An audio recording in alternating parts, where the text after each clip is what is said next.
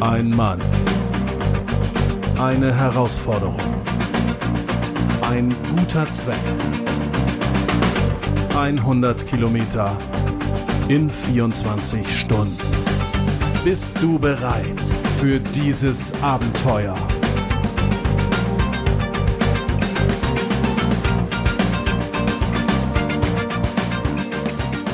Hallo und herzlich willkommen. Schön, dass du dabei bist. Du bist also bereit für das Abenteuer. Und das, ohne wirklich zu wissen, was sich hinter diesem Abenteuer verbirgt. Das finde ich cool. Ich möchte diese Episode dazu nutzen, dir ein wenig von Move for Kids zu erzählen und dir zu verraten, was sich dahinter verbirgt. Genau darum soll es in der heutigen Null-Episode gehen. Nun stellst du dir vielleicht die Frage, was zum Teufel ist eigentlich eine Null-Episode? Als eingefleischter Podcast-Hörer wirst du es wissen. Aber solltest du zum ersten Mal einen Podcast hören, hier eine kurze Erklärung für dich. In der Null-Episode hat der Podcaster die Möglichkeit, sich und seinen Podcast kurz vorzustellen. Somit hast du als Hörer die Möglichkeit zu entscheiden, ob dieser Podcast was für dich ist und du wirklich gewillt bist, für weitere elf Episoden meine Stimme zu ertragen. Der Name Null-Episode kommt letztlich daher, dass in der Regel diese Vorstellungsepisode vor die erste richtige Episode gestellt wird. Und da die normalerweise die Nummer eins trägt, hat diese Episode halt die Nummer null. So viel zu den Grundlagen. Kommen wir nun zu der spannenden Frage, was sich hinter Move for Kids eigentlich verbirgt und wie die Idee dazu entstanden ist.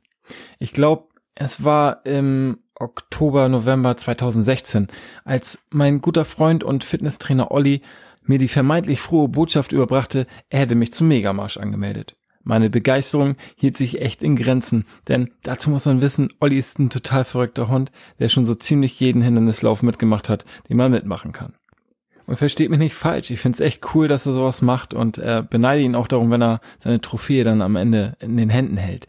Aber es war irgendwie nicht so meins und ich war bisher immer froh, dass er mich nicht gefragt hat. Na gut, das war jetzt vorbei. Ich konzentrierte mich darauf, irgendeine Ausrede zu finden, warum ich vielleicht daran nicht teilnehmen könnte. Damit aber nichts Gutes einfiel, machte ich mich am Plan B. Und der bestand darin, mich einfach mal über diesen Megamarsch zu informieren. Was muss man eigentlich machen und ist das vielleicht zu schaffen? Und ich muss zugeben, ich war wirklich etwas erleichtert, als ich herausbekam, dass es lediglich darum ging, 100 Kilometer in 24 Stunden zurückzulegen. Allerdings zu Fuß. Dennoch war ich froh. Kein Schlamm, kein Stacheldraht, kein kaltes Wasser. Gut, ich war erleichtert, aber ich war weit entfernt davon, so etwas wie eine Euphorie für dieses Event zu entwickeln. Aber es war ja auch noch ein bisschen Zeit und mit der Zeit bestand auch die Möglichkeit, dass Olli es vielleicht einfach wieder vergisst und ich doch nicht antreten muss. Schließlich war der Start für den Marsch erst am 8. April angesetzt. Das war fast noch ein halbes Jahr hin. Ich weiß ja nicht, wie es dir geht, wenn du keinen Bock auf irgendeine Sache hast, aber bei mir ist das so, dass ich sie echt recht gut verdrängen kann. Das hat auch in diesem Fall relativ gut funktioniert und bis äh, Mitte Januar hatte ich so ziemlich meine Ruhe vor dem Thema Megamarsch. Bis, ja, bis Olli mir dann eine Kopie des Newsletters schickte, den er vom Megamarsch-Team erhielt. Und was ich feststellen musste, Olli war nach wie vor Feuer und Flamme für dieses Thema, im Gegensatz zu mir. Damit starb auch die letzte Hoffnung, dass dieses Ding irgendwie im Sande verlaufen würde. Nun stellte ich mir die Frage, wie könnte ich mein Feuer entfachen? Wie könnte ich meine Begeisterung für dieses Thema wecken und mich dazu motivieren, 100 Kilometer in 24 Stunden zu Fuß zurückzulegen? Zu diesem Zeitpunkt standen auf jeden Fall zwei Dinge für mich fest. Das erste war, ich brauchte einen tieferen Sinn, um bei dieser Sache anzutreten. Und das zweite war, wenn ich antrete, dann würde ich es durchziehen, und zwar bis zum bitteren Ende. Aber der Megamarsch war ja nur ein Teil von Move for Kids. Der andere Part schlummerte schon viel länger in mir. Und dieser hat etwas mit Dankbarkeit zu tun.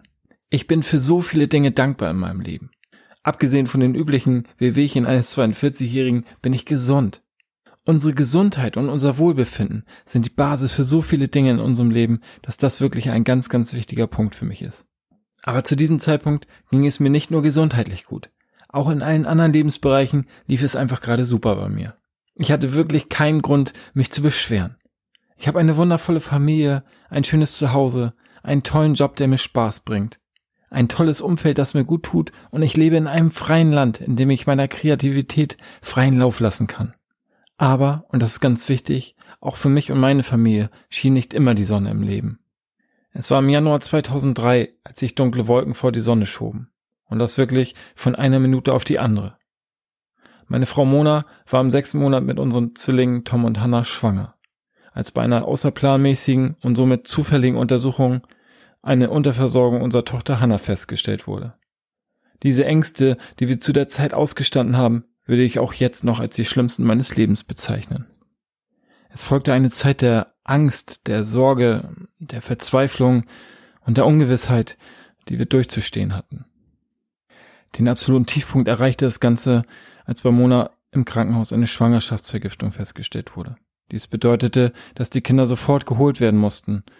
Und das zwölf Wochen vor dem errechneten Geburtstermin. Drei Monate vorher. Was für ein Wahnsinn. Bei ihrer Geburt wog Hannah gerade einmal 680 Gramm. Die Finger ihrer Hand bedeckten gerade mal meinen Daumennagel. Die Babybornwindeln, die sie trugen, waren den sechs Nummern zu groß. Tom wog gerade einmal 200 Gramm mehr.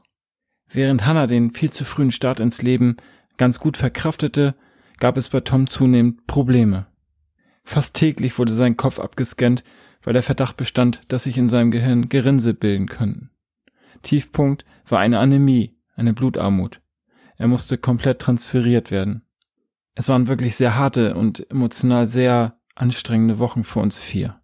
So hatten wir uns den Start ins Leben der beiden doch ganz anders vorgestellt. Aber am Ende hatten wir wirklich großes Glück. Heute sind die beiden 15 und bei bester Gesundheit. Teenager, wie sie im Buche stehen, mitten in der Pubertät. Und du glaubst gar nicht, wie sehr ich mich über dieses Stück Normalität immer noch freue. Jeden Tag. Denn von da ab wusste ich, dass es keine Selbstverständlichkeit ist.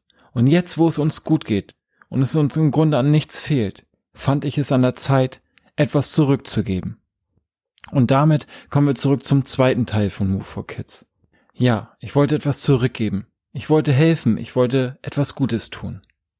Und so entstand die Idee, aus meinem Marsch einen Spendenmarsch zu machen. Mein Ziel war es nun, möglichst viele Menschen dazu zu bewegen, einen selbst festgelegten Betrag für jeden Kilometer zu spenden, den ich zurücklegte. Aufgrund meiner persönlichen Vorgeschichte mit Tom und Hannah war für mich klar, dass der gesammelte Betrag Kindern zugutekommen sollte. Dabei fiel meine Wahl auf den hiesigen Kinder-, Jugend- und Hospizdienst. Und somit setzte ich mich in Bewegung für die Kinder. Und das war die Geburtsstunde von Move for Kids. Nun hatte ich ihn gefunden, den tieferen Sinn für meinen Marsch. Wie ich das Ganze umgesetzt habe und welche wahnsinnige Eigendynamik das Ganze entwickelt hat, werdet ihr in den kommenden Episoden erfahren. Ich möchte an dieser Stelle einfach noch nicht zu viel vorwegnehmen. Nun äh, kurz zu mir. Schließlich sollst du ja wissen, wen du in den kommenden Episoden deine Aufmerksamkeit, deine Zeit und dein Ohr schenkst. Mein Name ist Dennis Dulecki. Und wenn alles nach Plan verläuft, dann bin ich bei Veröffentlichung dieser Episode noch 41. Ich lebe mit meiner Frau Mona und meinen beiden Kindern Tom und Hannah, die ihr ja schon kennenlernen durftet, im beschaulichen Osterrönfeld. Das ist mitten in Schleswig-Holstein wirklich ein schönes Fleckchen Erde. Ich arbeite als Redakteur und Mediengestalter in einem kleinen lokalen Verlag. Es bringt mir wahnsinnig viel Spaß, zumal ich da meine Kreativität ausleben kann. Außerdem beschäftige ich mich seit gut zwei Jahren intensiv mit dem Thema Persönlichkeitsentwicklung. Ich erwähne das an dieser Stelle, weil ich es sehr wichtig finde. Durch diese Art der Selbstreflexion sind so viele Dinge passiert und entstanden, die ich vorher niemals gedacht hätte. Auch diesen Podcast hätte es dann mit Sicherheit nicht gegeben. Ich bin ganz ehrlich, hätte mir vor zwei Jahren irgendjemand gesagt, dass ich mal einen eigenen Podcast veröffentlichen werde.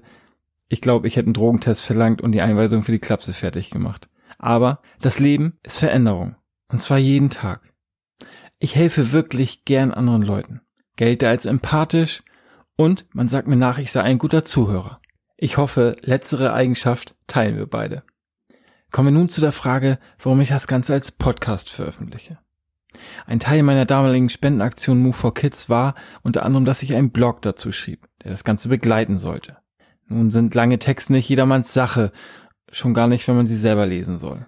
Ich selbst habe meine Vorliebe zum Podcast hören vor circa zwei Jahren entdeckt.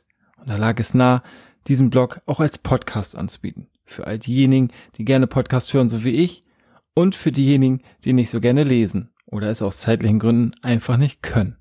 Und darin liegt meiner Meinung nach auch der große Vorteil vom Podcast. Es lässt sich wirklich bequem konsumieren. Mir gefällt einfach dieser Gedanke, dich bei deiner Lieblingsbeschäftigung zu begleiten. Und das Beste daran ist, du verlierst nicht eine Sekunde deiner Zeit. Zudem bin ich überzeugt davon, dass man mit der Stimme sehr schnell Vertrauen aufbauen kann. Und Vertrauen ist für mich die Grundlage einer jeden Kommunikation. Aber um es kurz zu machen, ich stehe einfach auf Podcast. Und ich hoffe, dass es dir genauso geht. Und wenn es dir noch nicht so geht, hoffe ich, dass ich dazu beitragen kann, dass das bald der Fall sein wird.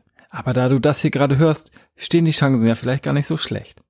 Während meiner Vorbereitung auf diesen Podcast habe ich sehr viel über das Thema gelesen und auch einige Kurse habe ich konsumiert. Immer wieder war das Thema Zielgruppe ein sehr wichtiges. Es wurde jedes Mal gepredigt, wie wichtig es ist, die richtige Zielgruppe zu finden. Wenn du alle erreichen willst, erreichst du keinen. Solche Sätze waren gang und gäbe.